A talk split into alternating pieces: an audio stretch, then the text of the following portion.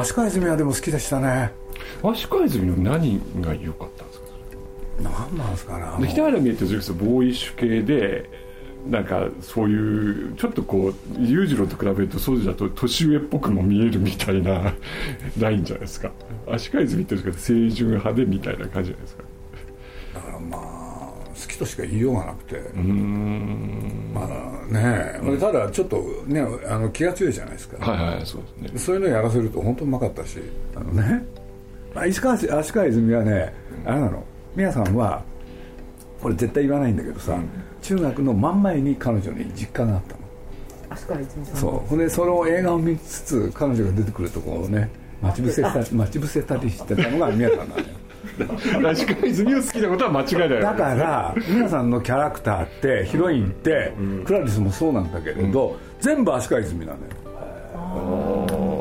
そこに集約されていくわけですか。そう。だってずっとそうですよね。だからあの直子に至るまで、あれ全部ね足利泉のイメージなのよ、で皆さんそれ以外いないよ。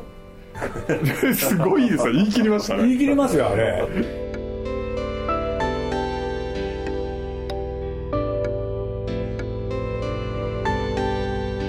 鈴木敏夫のジブリ汗まみれ。今週は日刊現代で毎週月曜日に連載中の新映画道楽体験的女優論についてインタビューの模様をお送りします。鈴木さんが実際に出会った女優映画を見て魅力を感じた女優たちにスポットを当てたいわば団塊世代の体験的な生きた女優論を鈴木さんが語ります。インタビュアーは映画ライターの金沢誠さんです。まずはこんなお話から。ほんでね実を言うと宮さんが一番好きだったのは、あれそのくせね宮さんね日の当たる坂道が大好きなんですよ。ほこれでね明らかに宮さん勘違いしてんだよね。あそうなの？要するに、それはなんだっけ日ら日の当たる坂道はね、その足利泉がヒロインだと勘違いしてるわけ。ああ木原美恵じゃなくて。そう。で僕はねそれをね訂正しないんですよいつも。でなんなんでかっていうと何回も話もう僕宮崎駿とね、その日の当たる坂道の話ってね、もう100回ぐらいしてるんですよ、はいはいでその度に足利泉っていうからね、ー。まあ、確かに出てることは出てるんだけどね。うんうん。足の悪いね妹役かな、うんだけど皆さんそっちが好きででもねヒロインとそれがごちゃ混ぜになっててでそのイメージが彼の後のヒロインに全部つながるの。今やってる君たちの彼女もそうなんですか？そう。同じ顔だもん。だからこつい先年去年ね、今年かな、あのと日活からね足利泉のいろんなビデオがわーっと出たあ結構出ましたよね。でこれね皆さんにあげようかどうしようかで、やっぱりやめといた方がいい。そうか検証すると逆にまずいと。そうあずーっと見てたのよ。俺でねいまだにね日の当たる坂道の話するとね、もう目の色変わるから。そんなですかね。そう。へで憧れたんですよ。それでねもうこれちょっとどこまで喋っていいか分かんないけれど、とにかくね、足利泉っていうと何とか知らないけど田園調布ってことなんですよ。ああまあまあ日の当たる坂道のラインだとそうですよね。で宮崎駿はね、憧れがあるんだよね田園調布はああそうですか。でこれってね元は石坂洋次郎でしょ、はいはいそうですね。だからやっぱりね宮さんってね好きなんですよ石坂洋次郎。石坂洋次郎うん。だからその流れで言うとあいつと私。があいつと私。ああなるほど。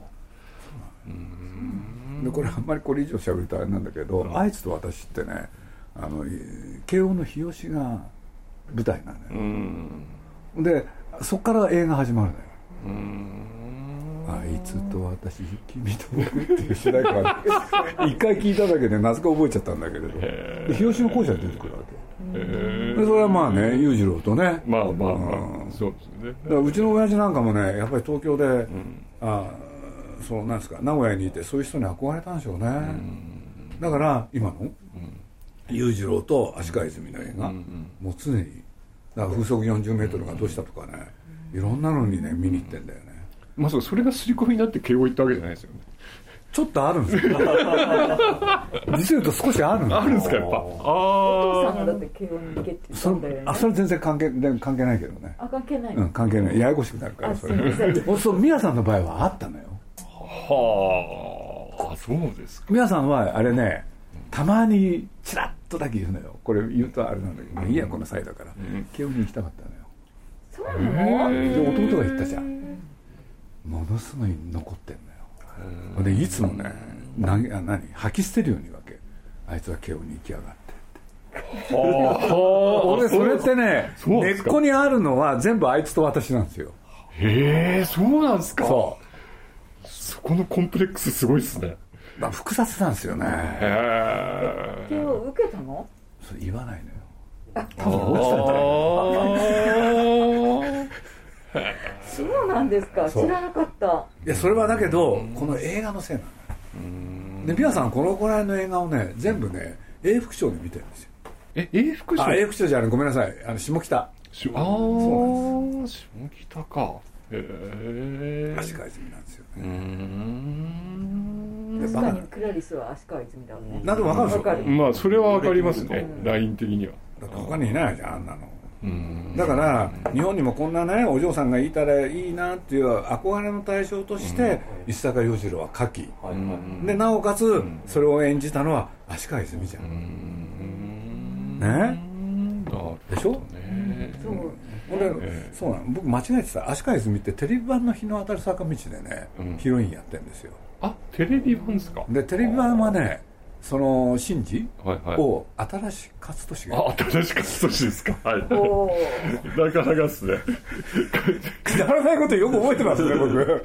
全部全然関係ない。つついこの間あのちょっとあの CS の原稿書くときにあの渡哲也の初テレビ初の連続テレビ、えー時代、えーでテレビドラマの主演作が「あいつの季節」っていう青春ドラマででこれが元が「誰の椅子」っていう石坂洋次の。もの、はいはいなんそれ映画になってるじゃないですか。そうだだから映画が先にあって同じ役をテレビでやってそれで初めて連続テレビドラマの主演だったんですよ。でそれでテレビドラマ版のえー相手役は栗原小巻なんですけどでそれでちょっと最初の4話分ぐらい見たんですけどね。でも ま渡哲也はいいけど栗原小巻はどうかなと思いましたけど。でもあの人人気あったんですよね。人気ありましたけどね。うん。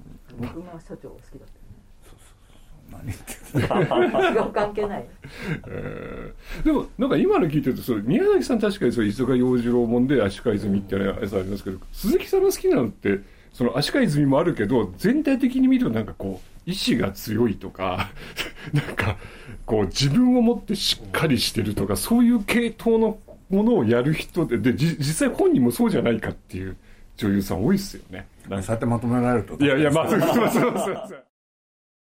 でも佐久間よし子さんなんかも結構前からデビューしてだからこのふるさとは緑に成金が好きなんですもんね。ねえ。これどっかに書いてもらいましたっけね、誰も見たことがない 村山真司っていう人村山監督で新聞はいはいはい、これでねあの原作者がえー、富島武雄でしたっけ？富島健プって言ってたんですよねみんな、えこれでまあ雪国のね女子高生と女子高が男の高校生のラブストーリー、えうん。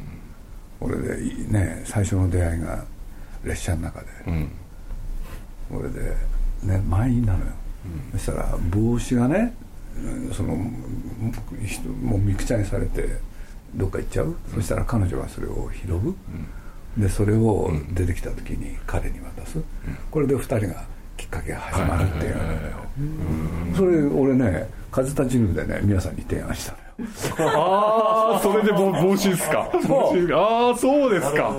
皆さんがね二人の出会いどうしようって言うから「いや電車だからこうしましょうよ」マジっすか？それであれですか？そうです。へえあれもう一本あれもあるんですよ。あのなんだっけ。あのなんか燃えてる時にあのね女中のあのか彼女が背中を追う時にね、はいはいはい。これどうしようってことになってしょうがないからあの鼻緒をね、んうん。あの腰から取ってね作る、あれ姿三種類、ああそうですね。轟ゆき子とは。そうそうそうそうそう。まあ、大体そういう話がね 僕の僕とね宮崎駿ってね見てきた映画が似てんですよ。なるほど。へえでもそのね「ふるさとの緑の駅」ってこれ多分ね、あのジョン・フォードのうん故郷の故郷ははいはいはいそうですね。ね。ねタイトルがそうですから、我が谷は緑なりでしょうん。でも中身は全然違う違いますけどね。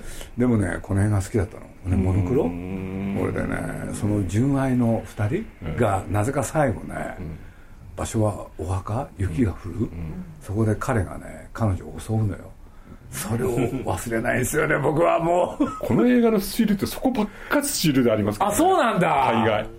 この映画のスチールそうだだからそんな清純な映画に見えないようなスチールばっかりですよこれテレビ絶対やってくんないんだも確か東映チャンネルでねにえ去年か一昨年やりましたよ、んあそうしたっけ、ええやりましたけ大好きだで水木城ってのが出てどそうそうそうそう。水着城。これでね佐久間よし子が、じゅまだ何しろ高校生女子高生の役だからね、でもよかったですねこれ、でもまあ普通だとあれですよね。飛車角で化けだって言われるじゃないですか。まあそうですよね。そう。音よ。音よ。そうそういうそこじゃないですねじゃあね。だからその前なんですよ僕。その前なんですね。なるほどね。なんか何なんですかね一体、え酒井和歌子さんはやっぱり巡り合いなんですか？やっぱりでやっぱり決定的には巡り合いですよねでもなんか最初から見てましたよね。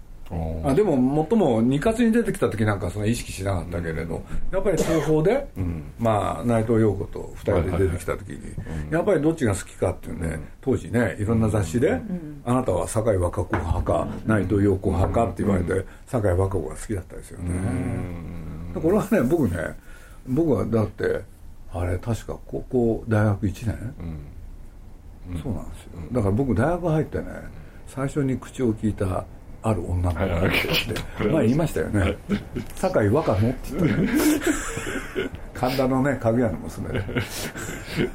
デートしましたね。あの子はどうしたんだろう。へえそっか。ね大原玲子ってねだか六本木野獣会ですよね。ら僕はあの不良番長ああは出てますよいね。出てますね。そう。だからやっぱりさ最初の頃ってちょっとそういう不良っぽい役が多いですよね。そうですよね。勝見茂も出てるんですよね。あそうでしたっけシールそれ好きだったの？よ捕まっちゃう人ですよね。あ人殺ししたそうそうそう。そうそう。だって子供心にエイトマンの主題歌を歌った人が捕まったって人殺して捕まったってすごい大変でしたから。でも僕大原玲子って何がさあれか分かんないけど僕あのあの人あれなんですよね。セカンドラブ。おお随分後じゃないですかそしたら。だからなんかねどっかに残ってたけれど、ええ。本当に好きになったのはあれですよね。あれだって80年まあいつかは分かんないけれど、ですよね。ええ。これであれ確か東洋一東ですはい、ね。そうですそうですそうです。へえ。それは随分この中で珍しいか。そうなんですよ。あとですね。知らなかったんですよね。あそうですか、はあ。で大原玲子でも結構ねその前から人気はありありましたけどね。あの CM でね。うーん。だって寅さんのマドンナやったのだってもっと前ですよ。もっと前ですか？らねもっと前ですよ。でも強烈にねあるいい感じを出したのは。うーんセカンドラブですか？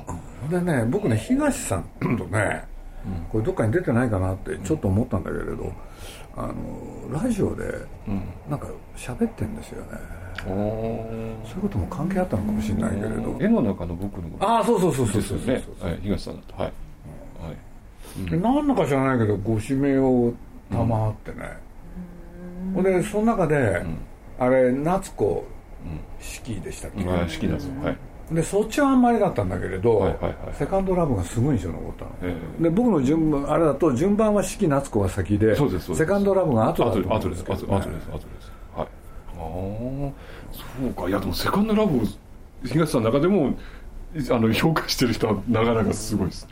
いないですか？あんまりいないですね。あそうなんだ。はい。えー、そうか。あれ小林薫ですもんね。そうそうそうそう。そうそうそうああそれは意外だったな。へえいやなんかねいい感じ出してるんですよね。うん。それはなんかねなんかそういう出会いってあるじゃないですか、まあ、どこで見たのかも全然覚えてないんだけど、吹雪とかでいつもそしたら。出てきた時からなんか印象残ってたけれど、うん、やっぱり増田優作なんですかね。ほう蘇る機能ですか、あれは大好きでしたね。はああれあの時まあ体当たりでしたからね。まあむむちゃくちゃお犯されちゃう役ですからねあれへえなるほどだな後に知り合いになった時はうんあこんな人だったんだとえー、だってす最初の頃、まあ、歌手でデビューしてそうですで歌手の時もよく覚えてますよ、で、まあ、全力ご苦労様とか寺内貫太郎一家2とか、で、まあ、あと向田邦子の「足の男」とかってだだんだんこう女優の方へちゃんとシフトしてってっていう人ですか？だから僕なんかどっちかっていうと、女優さんとしてはその今の向田邦子ですよね。らあだからちょっと年取ってからの方があまあ良かった、まあまあまあそうですね、まあ、足の男の時はその4姉妹の一番下でやってて、まあ非常にいい感じでした、でサブリシンでしたっけ？えー、父親はサブリシン僕サブリシン大ファンだったんで。ああ まあサブリシンはねもう晩年言うとただ滑舌悪くて何言ってるか分かんない時もあるんですけど、好きだったんですようん、いねや雰囲気がある人でしたね。えー、そう。風木潤さんはそうですよね、うーん。なんか吹雪純さんと大原玲子は似てるけど他の人とはちょっと違いますね。そうですよね。ライン的に言うとだからやっぱりね好きになったあの時が違いますよだからあ吹雪純そう。だから吹雪純と大原玲子って結構その年取ってから。年、と待っててかってその若い頃のあの女優さんたちって結構似てますよね。そうですよね。やっぱり。そうか。もっと早く会いたかったよね。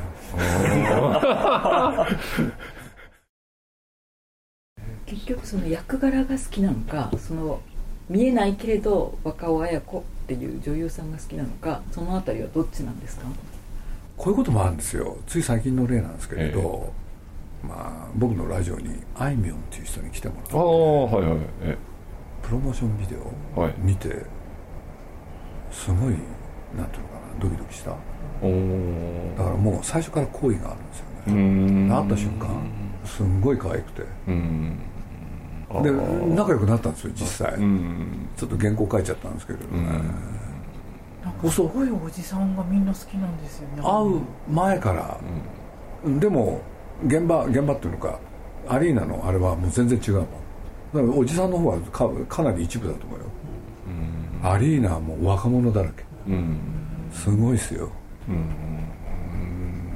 でそのプロモーションで見たあいみょんとこう実際会って話したあいみょんっていうのは？全くギャップがないんですよ。ないんですか？だから話がもうね、いくらでも続くんですよ。うーんでなんでかっつったらね僕なんかそういうこと書いちゃったんだけど一巡り、つまりねえまあ僕らが聴いてた歌とちょっと似たような歌を歌ってるんですよね。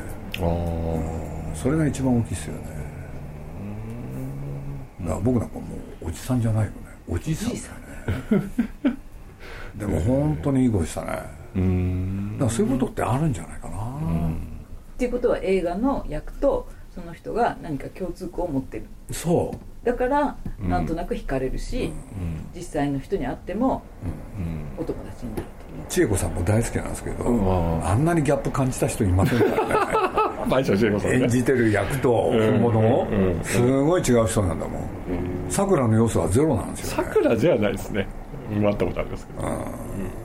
本当毎日僕喋ったんですよ、でも可愛らしい人なんだよね、そうですね。だから光子さんの方はなんか見た印象ってそれえあの先に見た印象と本人とあんま変わらない感じがしますそうですね、うん。そうですね。だっては「どうもはじめまして」って言った瞬間で二人きりにされて、で何度か知らないけど隣同士でね、ずっとこうやって待ってたら、いきなり彼女の方から「鈴木さん運動やってたでしょ」って言われて、それをもう忘れない、でえ「なんでわかるんですか?」っつったら「体が揺れてる」って「私もよ」っつってこういう会話です。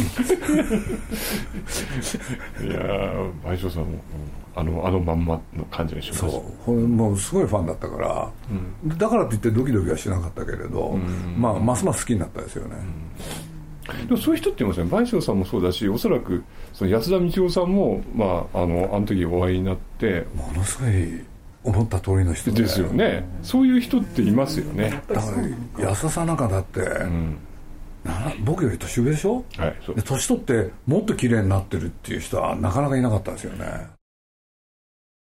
竹下恵子さん入れとかないと まずいかもしれないです ああまあまあジブリもやってますしね、あの人は面白い人だ。よ竹下恵子さんって、あのお嫁さんにしたい。えあの女優ナンバーワンの時代がありました、僕は当時からねそのことかけらも思わなかったんですよ。だからむしろお目にかかって、ん。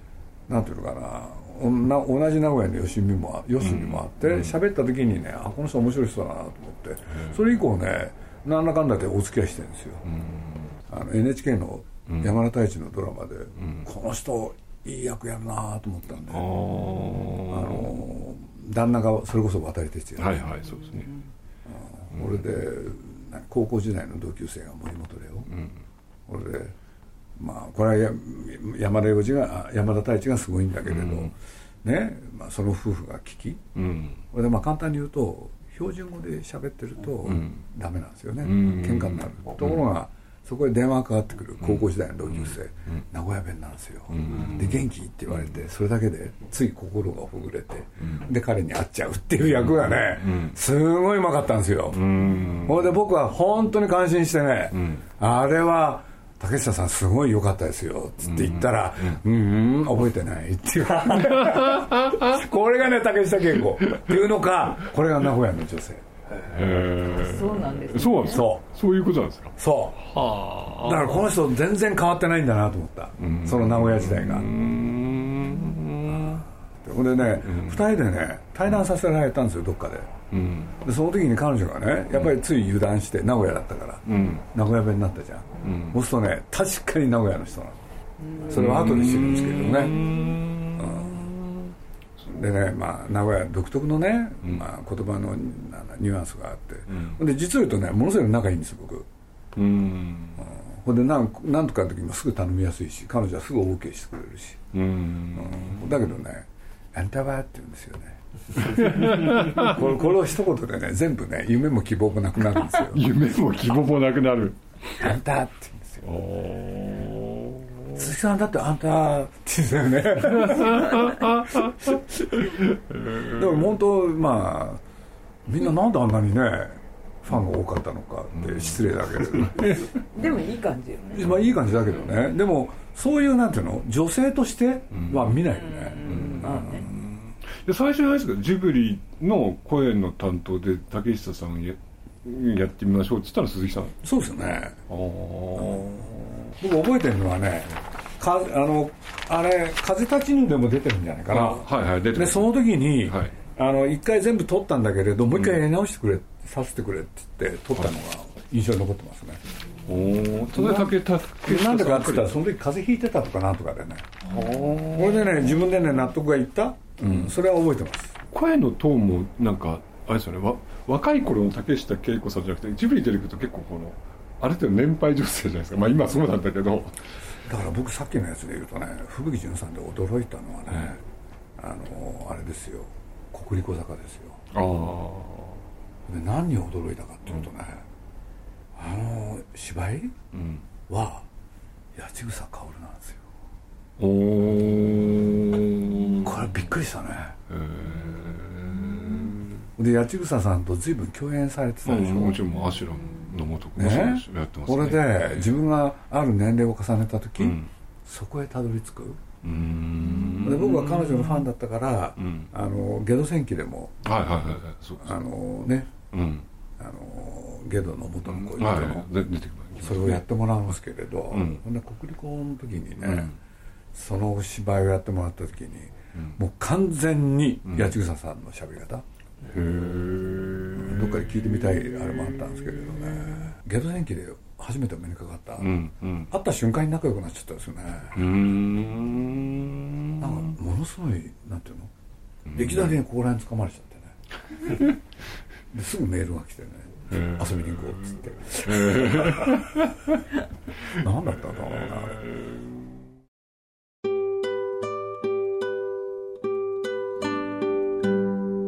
新映画道楽体験的女優論についていかがだったでしょうか。新映画道楽体験的女優論は日刊現代で毎週月曜日に連載中です来週もお楽しみに鈴木敏夫のジブリ汗まみれこの番組はウォルト・ディズニー・ジャパンローソン日清製粉グループ au ブルボンの提供でお送りしました。